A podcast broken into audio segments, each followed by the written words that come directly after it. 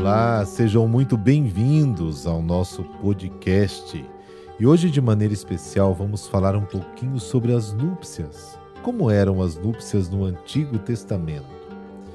Bom, as noivas se casavam quando o noivo tinha acabado de preparar a nova casa, construção, preparação, mobília, tudo.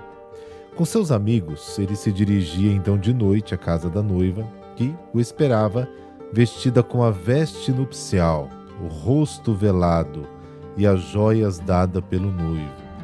Às vezes, ele lhe dava até um diadema de moedas. Numa cerimônia simples, o véu era tirado do rosto da noiva e colocado sobre o ombro do noivo. Depois, o noivo, com seu melhor amigo e os outros amigos, chamados de filhos da câmara da noiva, conduzia sua esposa para sua nova casa ou para a casa dos pais, onde se realizava o banquete nupcial, para o qual eram convidados todos os amigos e os familiares.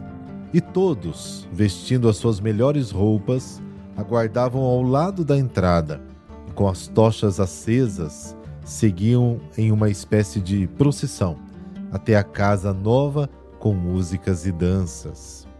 A lei de Moisés permitia ao homem divorciar-se de sua mulher, mas antes de mandar embora, tinha que dar-lhe um documento, uma espécie de divórcio, para atestar que ela estava livre. Na época do Novo Testamento, os doutores da lei discutiam muito sobre os motivos para o divórcio.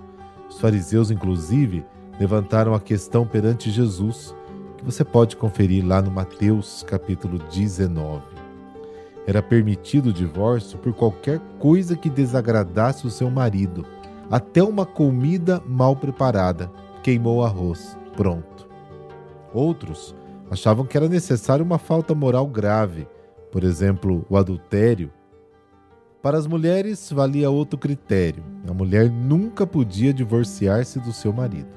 Ainda que em certas circunstâncias ela pudesse até forçá-lo a divorciar-se dela mas por iniciativa própria, jamais.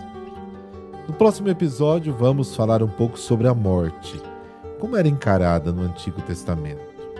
Bom, se você está gostando do nosso conteúdo, deixa aí o seu like, também se inscreva no nosso canal. Até a próxima!